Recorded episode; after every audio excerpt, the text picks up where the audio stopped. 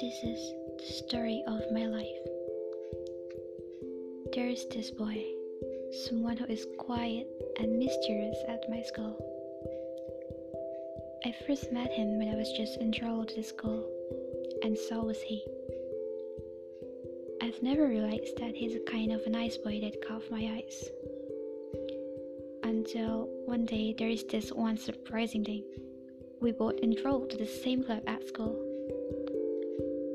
It was just unbelievable. Although so, we barely even talk to each other because we both are introverted.